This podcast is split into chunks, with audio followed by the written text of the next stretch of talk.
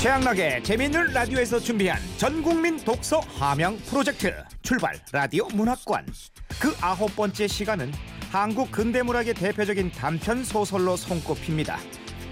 1925년 일제 강점기에 발표된 소설이죠. 나도향 벙어리 삼룡이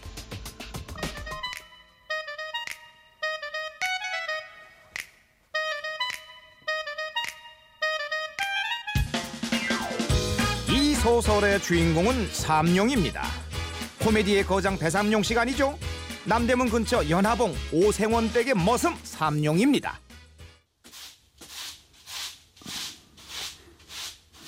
네, 말이 없는 삼룡이 제목에서 알 수 있듯이 그는 듣지도 못하고 말하지도 못하는 벙어리였습니다. 삼룡아 이리 오너라 삼룡아 삼룡아 가끔은 이렇게 주인 오생원이 부르는 소리를 듣지 못했지만요. 어찌나 성실하고 어찌나 충성스러운지 하루 종일 부지런히 일만 했었죠. 어 쉬엄쉬엄하거라 품삯은 최저 시급 5,580냥에 맞춰줄 터이고 걱정 말고 하나뿐인 아들놈도 너만큼 성실하면 얼마나 좋을꼬 네. 오생원에게는 귀한 삼대 독자 아들이 있었는데 올해 17 질풍노도의 시기를 겪고 있는 망난이었죠. 에이 저저저저. 야 삼룡이 너 거기 안 쓸어 이게 저기서 쓸고 저기서 쓸란 말이야 예? 너 눈 그렇게 뜰 거야 이래 까이 어, 어, 어. 아이고 참. 만만한 게 자기 집 머슴이라고 툭하면 삼룡이를 때리고 괴롭히던 오생원의 아들. 어떤 때는 낮잠 자는 삼룡이 입에 변을 넣은 일도 있었죠. 대감마님 삼룡이가 삼룡이가 입 떴을 이, 이런 편이 있나 하지만 삼룡이는 그런 작은 주인을 원망하지 않았습니다. 원망 말자 원망 말자 그는 내 주인의 아들이다 그는 나의 어린 주인이다 죽으나 사나 이 집에서 살다 이 집에서 죽기로 한 삼룡이 작은 주인보다 여섯 살이나 많은 스물세 살에 힘도 장사라 단숨에 때려 눕힐 수도 있었지만 그저 꾹 참았습니다. 마치 무조건적으로 주인을 따르는 충성스러운 개와 같았죠. 그러던 어느 날 자, 네 색시 될 사람이다. 너보다 두 살 후이 열아홉 살이니라. 서방님 처음 뵙겠사옵니다 아이, 나 장가 안 가. 아버지. 섹시 얼굴 이게 뭐야? 두 살은 무슨 내 나이 두 배는 되겠네. 서방님 그런 말은 대본에 없지 않사옵니까 헐, 얼굴도 니가 더 대박이야. 어우, 주름 봐, 쭈글쭈글. 오빠 진짜 목소리 변하네 진짜 아버지 소자. 차라리 속세를 떠나 스님이 될까 합니다. 그럼 전 이만. 저기요 아유, 잠깐만 아유, 서방님 마음은 저도 이해하지만요 그- 그렇다고 원작을 이렇게 싹 다 바꾸면 어떡해요 원작에서는요 절세 미인에다가 아버지도 다 이유가 있어서 이 처자를 데려가 왔다고요 그럼요 네가 더 망나니 짓을 해서 시집을 오겠다는 처자가 없지 않느냐. 그래서 몰락한 양반가의 무남동녀 외동딸을 데려왔느니라. 몰락한 양반가의 아낙. 어디서 많이 듣던 말인데 혹시 그 오마님? 어쨌든 사정이 이렇다 보니 혼수 생략은 물론이요 스드메, 스튜디오 드레스 메이크업, full 패키지에 예식장 비용까지 모두 신랑 측 부담. 오생원은 당시 돈으로 혼례비만 3만 양을 썼죠. 그렇게 혼례를 치른 첫날 밤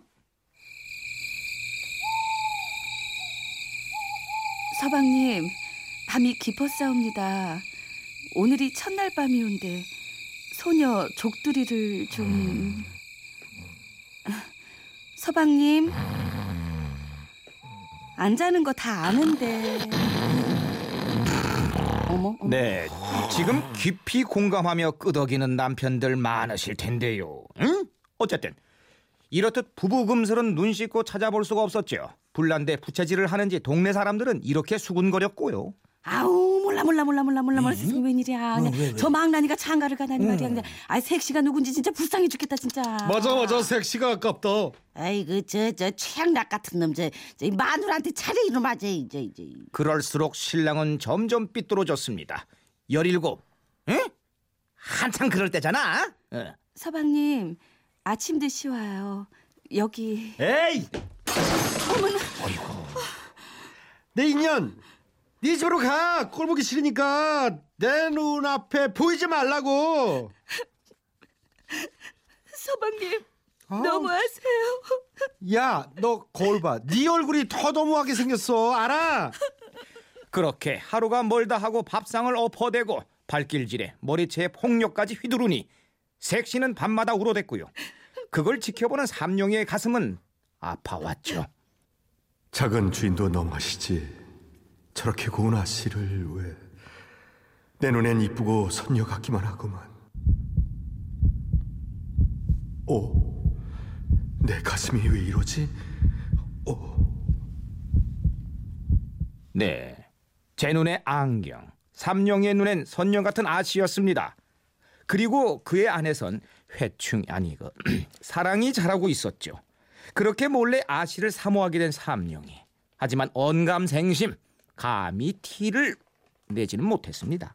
그러던 어느 날 아씨는 술에 취한 남편을 들쳐업고 온 삼룡이에게 고마움의 표시로 선물을 내미는데 고생이 많지요 저기 이거 부시쌈지예요 비단 자투리가 좀 남아서 부시쌈지 불을 붙이는 부싯돌을 놓고 다니는 주머니죠. 담배값이 4,500냥으로 껑충 오른 후로 금연 중인 삼룡이지만요. 감지덕지 아씨의 선물을 받아듭니다.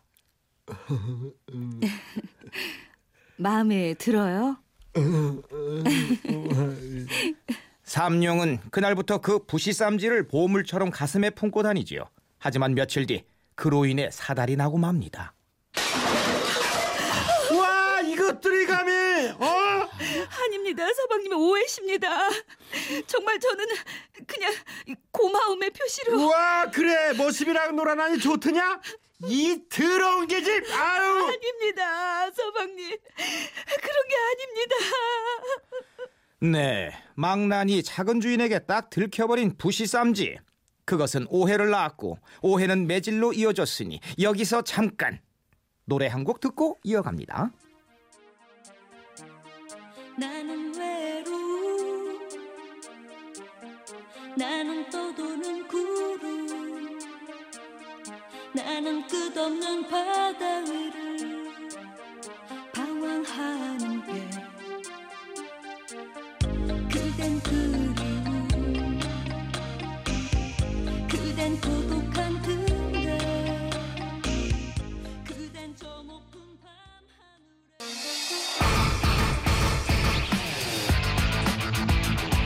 자, 다시 재미있는 라디오에서 준비한 전 국민 독서 함양 프로젝트 출발 라디오 문학관 나도향 벙어리 삼룡이 계속해서 이어갑니다. 와, 그래. 모습이랑 놀아나니 좋더냐? 야, 이 더러운 계집! 아야! 아닙니다. 야! 아닙니다. 어? 그런 게 아닙니다, 서방님.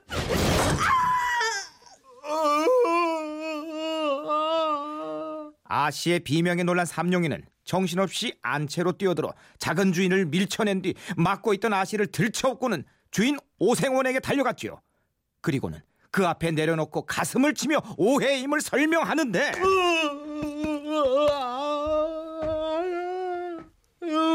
지그시 눈을 감고 상황을 외면하던 오생원. 그 이튿날 삼룡이에게 돌아온 건 메타작이었지요. 아씨를 넘본 데다 작은 주인을 밀쳤다는 제목이었습니다. 이 흉측한 벙어리 같으니 감히 내 여편을 건드려?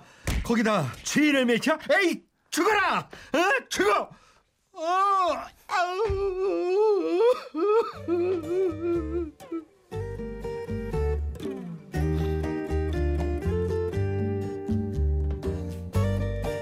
네, 모 광고의 카피처럼 떡은 사람이 될 수 없지만 사람은 떡이 될 수 있었습니다.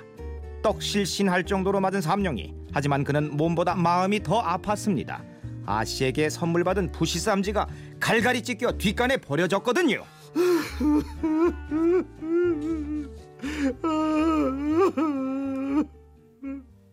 그날 이후 동네에선 삼령이와 바람을 핀 아씨의 소문이 돌기 시작했고 결국 아씨는 소문을 견디지 못하고 이런 선택을 하기에 이릅니다.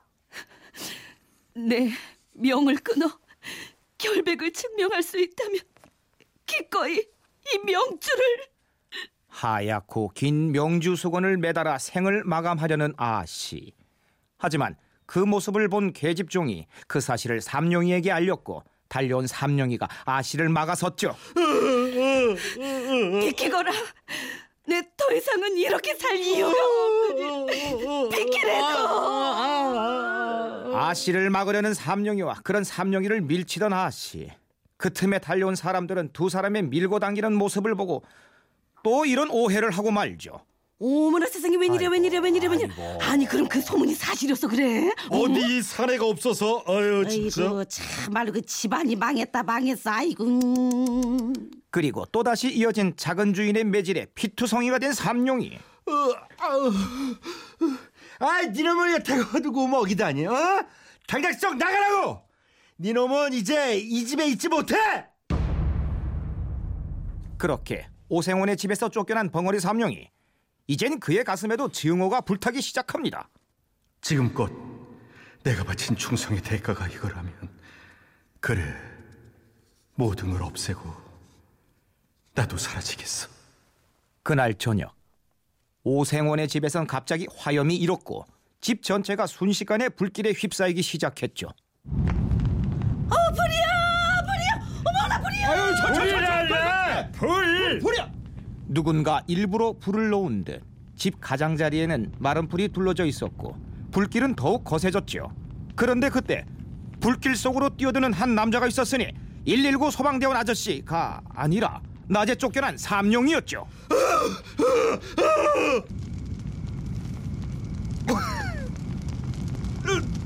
삼룡아! 삼룡아!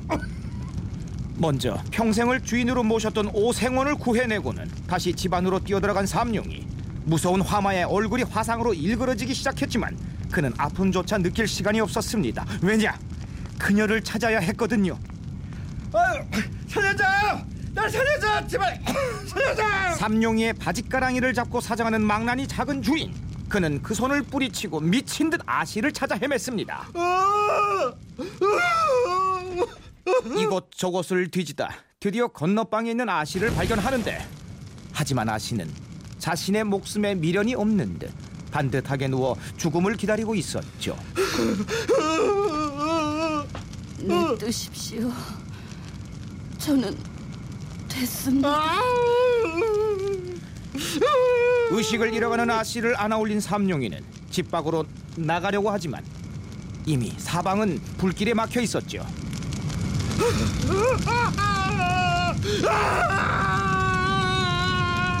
쓰러지는 석가래의 어깨를 다치고 떨어지는 문설주에 팔이 부러지면서도 끝끝내 아씨를 안고 불길을 피해 지붕 위로 올라간 삼룡이.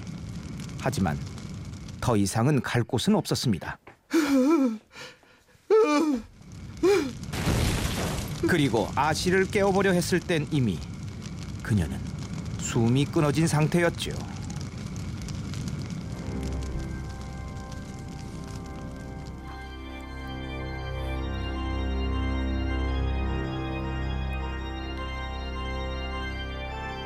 죽은 아씨를 꼭 가슴에 안은 그는 자신의 무릎에 아씨를 눕히고 자신도 불길에 몸을 맡깁니다.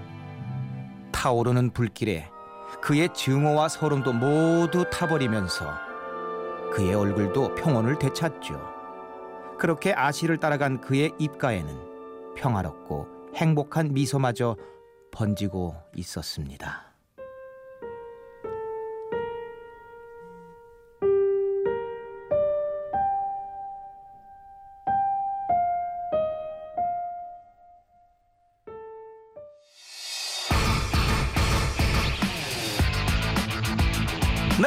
최양락의 재미있는 라디오에서 준비한 전국민 독서 함양 프로젝트 출발 라디오 문학관. 오늘도 재미를 위해 원작을 살짝 각색했다는 점 양해하시길 바라면서요. 그 아홉 번째 시간은 자나깨나 불조심, 꺼진 불도 다시 보자는 메시지를 던지며 사랑을 죽음으로 승화시킨 순결한 영혼의 이야기 나도 향해 벙어리 삼룡이었습니다.